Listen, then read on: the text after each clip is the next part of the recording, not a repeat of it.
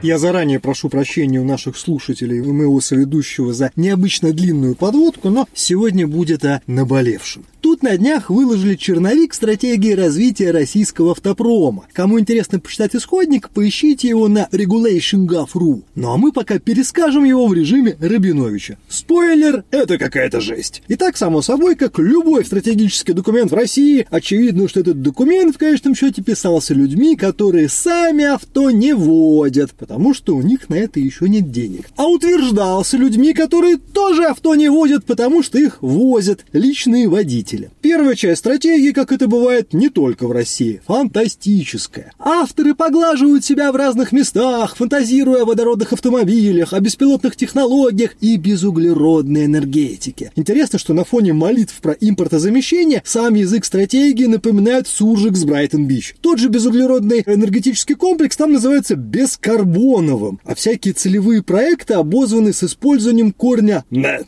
технет, energynet и убогий стандарт московского варианта английского SafeNet. Эти все словесные уродцы описывают направление в рамках так называемой национально-технологической инициативы. Если честно, мне уже страшно за результаты этой самой инициативы, если она начинается с издевательства над русским языком и изгнанием слова «сеть». Ну ладно, возвращаясь к автопрому. Вы будете смеяться, но после фантастического введения авторы переходят к правде жизни и признают, что российский автопром находится в районе филейной части тела. Коротко перечисляется, что своего у нас мало чего есть, а то, что есть, не особо соответствует вообще никаким стандартам. Поэтому в качестве амбициозных целей ставится экспорт, ну хоть чего-нибудь, лет через 10 в Белоруссию и в Туркменистан. Авторы рисуют три сценария развития автопрома. И вот тут самая печаль. Даже к 2035 году в лучшем случае эти люди надеются достичь показателей внимания 2013 года. История России в каких-то аспектах циклична, конечно. СССР соревновался с 1913 годом. Нам теперь важен 2013. Собственно говоря, на этом упование этот замечательный документ и заканчивается. Там есть молитва, что неким образом в стране самозародится производство производства автомобильной электроники и автоматических коробок передач. Но указывается, что если нас геополитически кинет через одно место Китай, то будет совсем плохо.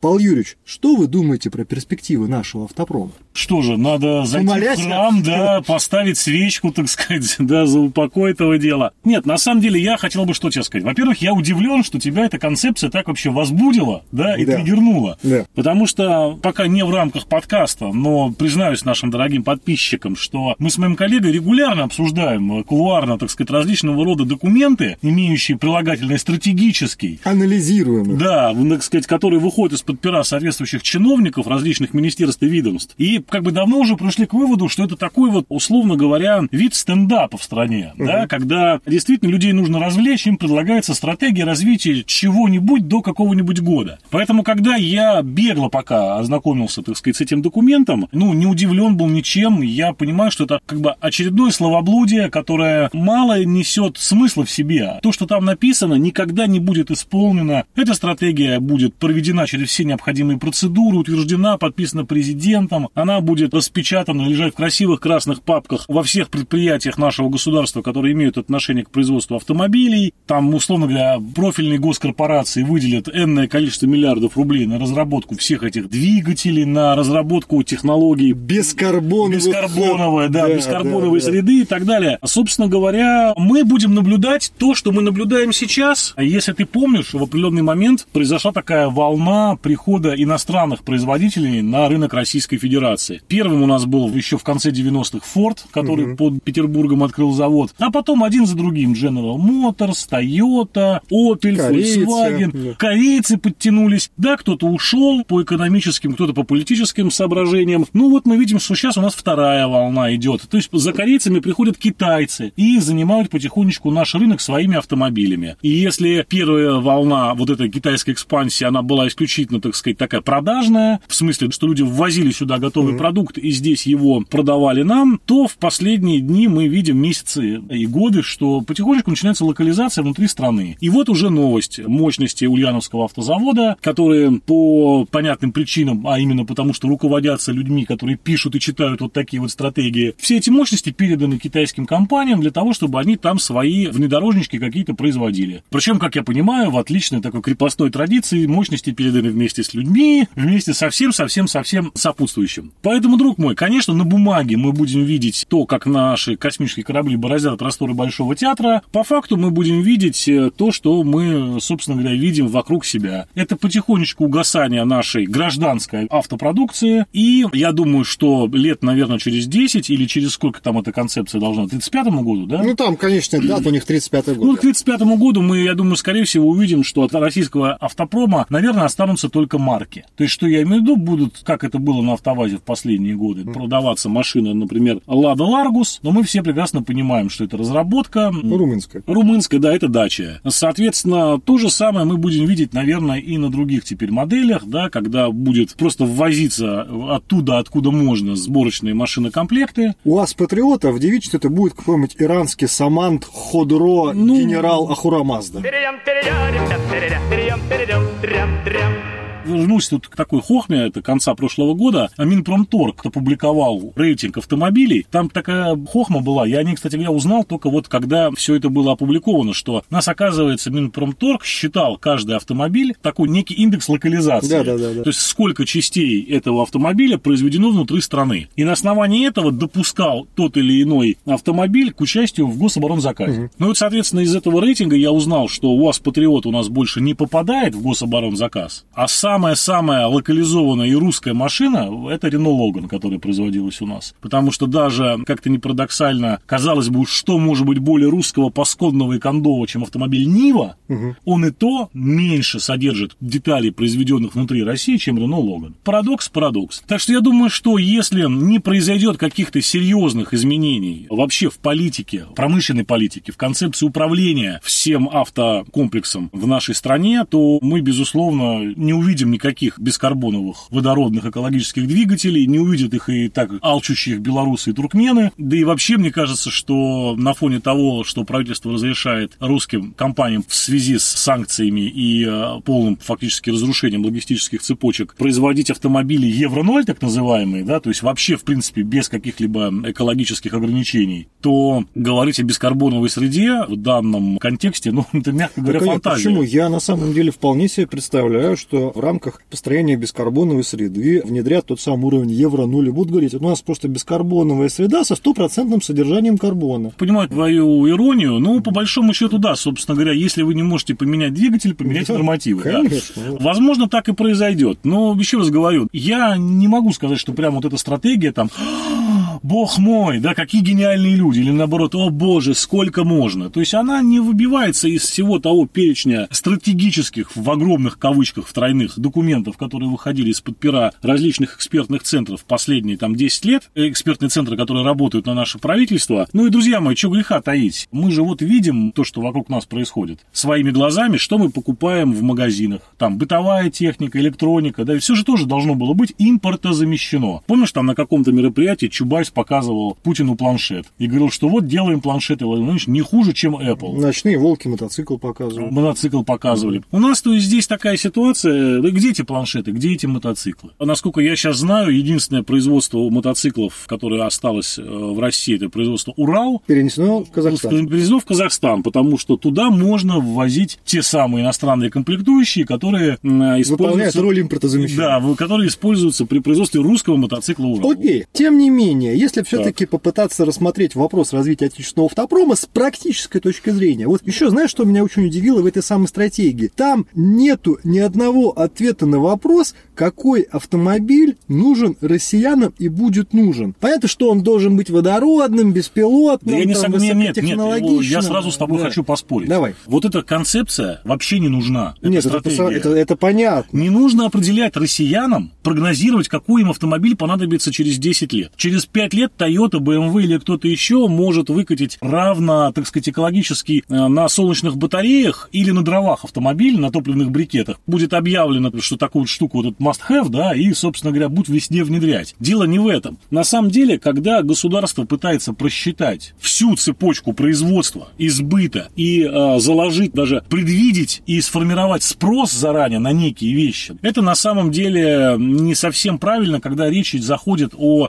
потребительском рынке, а все-таки автомобиль это потребительский рынок. Я искренне считаю, что какая бы там ни хотела наше государство исходить из вот этих вот модных историй о том, что мы снижаем углеродные там выбросы, тут, что более экологичные нормы и так далее, вот мое мнение следующее. Нужно перестать э, вообще государству до 35 года минимум писать стратегии по развитию чего бы то ни было, в частности автомобильного комплекса, разрешить туда, так сказать, максимально частные инвестиции. Страшное слово скажу, я считаю, что нужно приватизировать АвтоВАЗ, но по-человечески это делать, не как это было в 90-е приватизации. Нет, он де-факто давным-давно приватизирован. Ну, он же фулли государственные, так сказать, структуры, да, там, опять же, его там выкупили доли Nissan и Renault, и все, он опять государственный, понимаете? То есть, и государство начинает думать, что с этим активом делать, как его вот простратегировать, так сказать, во времени а вот пространстве. сейчас я, Павел Юрьевич, с вами вот в чем поспорю. А, помню, несколько лет назад я смотрел интервью с ведущим маркетологом российского подразделения одного из немецких автомобильных производителей. Не буду называть какого, они, во-первых, почти ушли, во-вторых, чтобы никого не обидеть. Соответственно, автожурналист, и, без сомнения, в хорошем смысле этого слова, эксперт по автомобилям, задавал господину маркетологу вопрос. Слушайте, вы де-факто народная марка, вас очень любят, вы хорошо представлены в России, но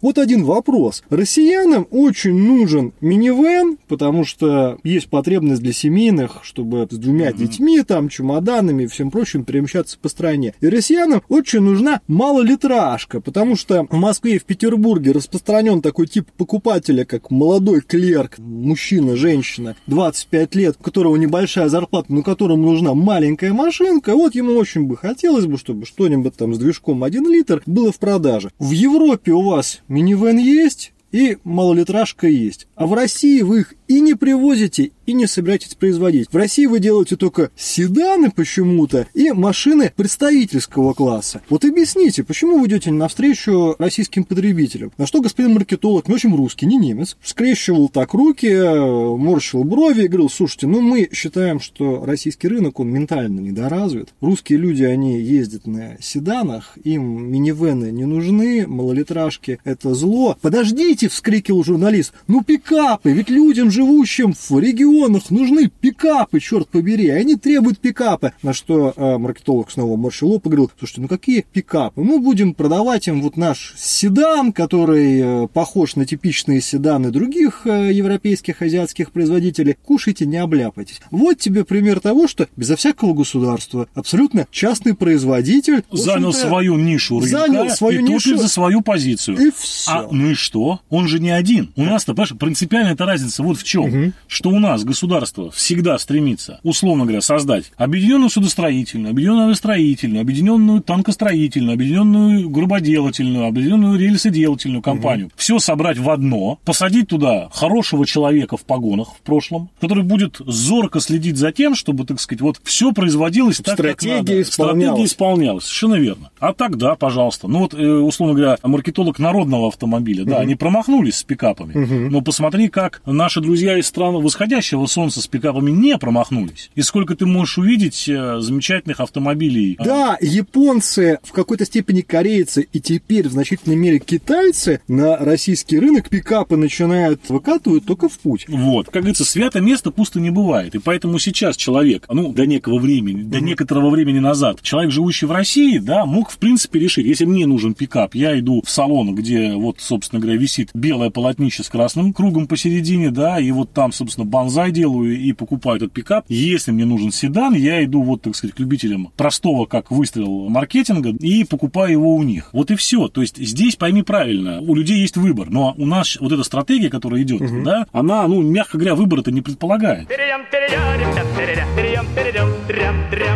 Вот смотри, какой интересный момент. Мы понимаем, что у людей, которые делают вид, что они принимают решения, у них все равно есть некий зуд потратить деньги. При этом потратить эти деньги с опломбом и с пафосом, то есть в рамках какой-то стратегии. Ну окей, от этого никуда не деться. Реальность такова, что как бы мы с тобой не призывали, но государство не скажет, елки-палки, чего этой фигней страдаю. Оно будет дальше написывать вот эти самые бессмысленные, безумные стратегии. И, напоминая на вот эту бессмысленную, бескарбоновую стратегию автопрома, планируется потратить какое-то хранительное количество миллиардов рублей. Так вот, почему бы в рамках той же самой стратегии не сказать, знаете, раз мы все равно бабло будем тратить, но мы его потратим на две вещи. Мы сделаем отечественный пикап, мы сделаем отечественный семиместный автомобиль. И хорошо, еще третью штуку. Мы сделаем отечественную малолитражку, чтобы она стоила 900 тысяч рублей Нет, это и не была получится. доступна всем. Это Почему? не, по одной простой причине. Напомните замечательный пример. Может, он не совсем как бы корректен, но тем не менее. Вспомни историю с Е-мобилем. Но, Пример того, как пытались сделать новую Ниву. Да, АвтоВАЗ несколько лет, даже десятков, по-моему, лет уже презентовал новый концепт Нивы. Но вот Русский Прадо. Русский Прадо, который делать пытались, да, на Ульяновском автозаводе. Вроде бы как много движений, мало достижений, да, то есть, да, действительно, пытаются что-то делать, но почему-то где-то чего-то не выходит. Самый показательный пример, кстати, это история Горьковского автозавода и последней операции Волги. 31, а, господи боже мой, я забыл, но вот эта красивая такая, знаешь, Волга, которых построили 120 штук, и после этого оказалось, что в документах по расчету были допущены ошибки, и срок окупаемости проекта не 30 лет, а 300 лет. И ее закрыли моментально. И на этом, кстати, ГАЗ прекратил производство легковых машин. Что я хочу сказать? В России проблема в том,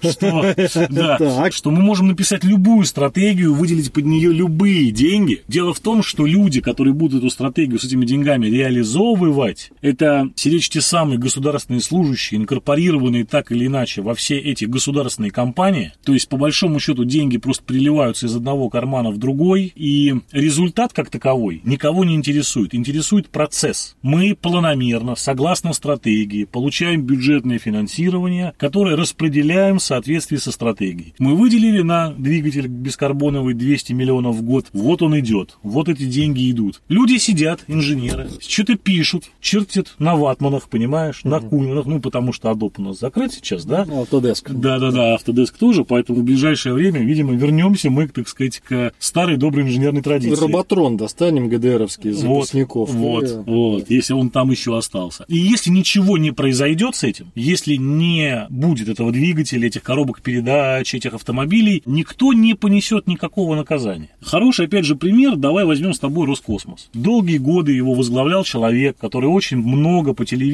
вальяжно, с иронией рассказывал об успехах, который м, спорил с Илон Маском в социальных сетях, рассказывая ему, что вся его частная космонавтика это фуфло. Ну и что? Достроили космодром Восточный за столько лет? Он работает на полную мощь? Нет. Принята ли у нас наша новая тяжелая ракета, которую разрабатывают еще с конца Советского Союза? Нет. Хотя стратегии по развитию космоса у нас написано несколько. Несколько. Не одна, а Окей, несколько. Хорошо, с а, стратегиями понятно, спору нет. Но тогда вопрос, почему у нас даже с частной инициативы выходит так же никак? Вот были примеры там, у нас Derways компания была в э, Черкесии, которая пыталась развивать собственный автопром. Банкрот. Потом что там под Майкопом пытались сделать, забыл марку, я помню, что у них модель называлась Акила, позиционировался как такой молодежный гоночный автомобиль. Сделали, условно говоря, 150 штук, не пошло. Бесконечные проекты там всяких электромобилей и так далее, не пошло. Даже в начале 90-х э, были какие-то разработки в э, Питере, не пошло. Дружище, Что ну я что могу тебе сказать? Ты знаешь, у меня и просто есть такое ощущение, что сейчас в России не лучшие времена для частной инициативы такого масштаба. Потому что все-таки надо понимать, что автопром это серьезнейшая история, и позволить себе национальный автопром может только государство, находящееся на определенном уровне в принципе промышленного развития.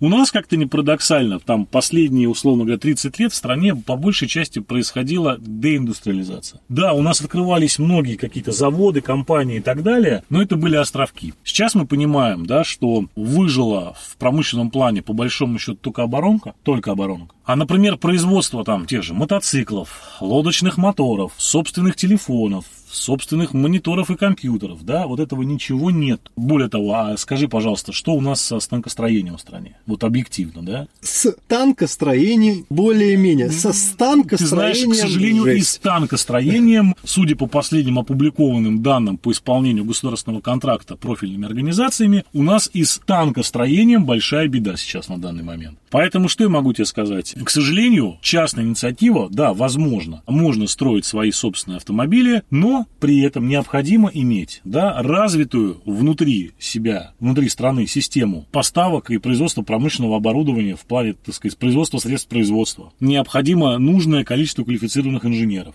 которые будут не на энтузиазме, а как система работать и проектировать. И нужно много-много еще чего. Я просто не буду сейчас это перечислять, пожалею, так сказать, наших mm-hmm. дорогих слушателей, да, но мы все понимаем, что для того, чтобы производить такие вот вещи, как автомобили, то есть это продукт высокой степени переработки, твое общество должно быть в классическом смысле индустриальным. То есть должна быть индустрия, должна быть промышленность. Если этого нет, то и любая, так сказать, замечательная самая инициатива будет упираться в кучу проблем, которые принципиально не решить. Поэтому, чего греха таить, вот э, даже последние данные, которые говорят о том, что в связи вот с кризисом последних вот шести месяцев понятных, у нас, например, только в одной Грузии выходцами из России было зарегистрировано, а мы понимаем, перерегистрировано, перенесено 6 тысяч компаний, которые сейчас там показали за полгода значительный прирост экономики в Грузии, что даже привело там к маленькому внутреннему такому правительственному кризису кризису. В том смысле, что оппозиция потребовала русских удалить, потому что, мол, слишком большой вклад в экономику, слишком много русскоязычных, и Россия может ввести войска под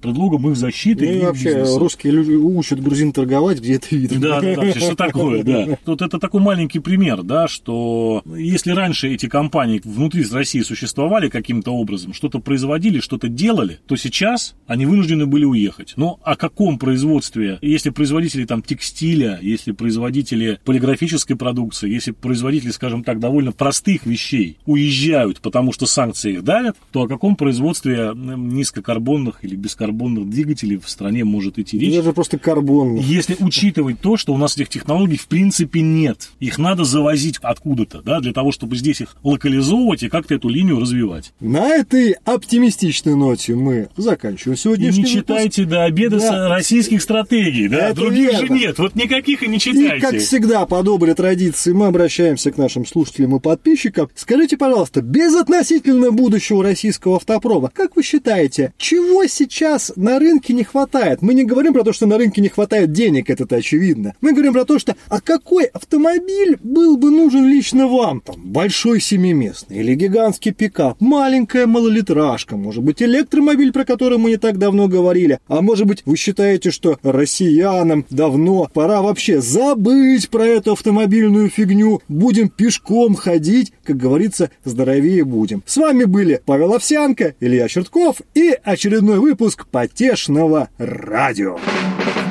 Перейдем,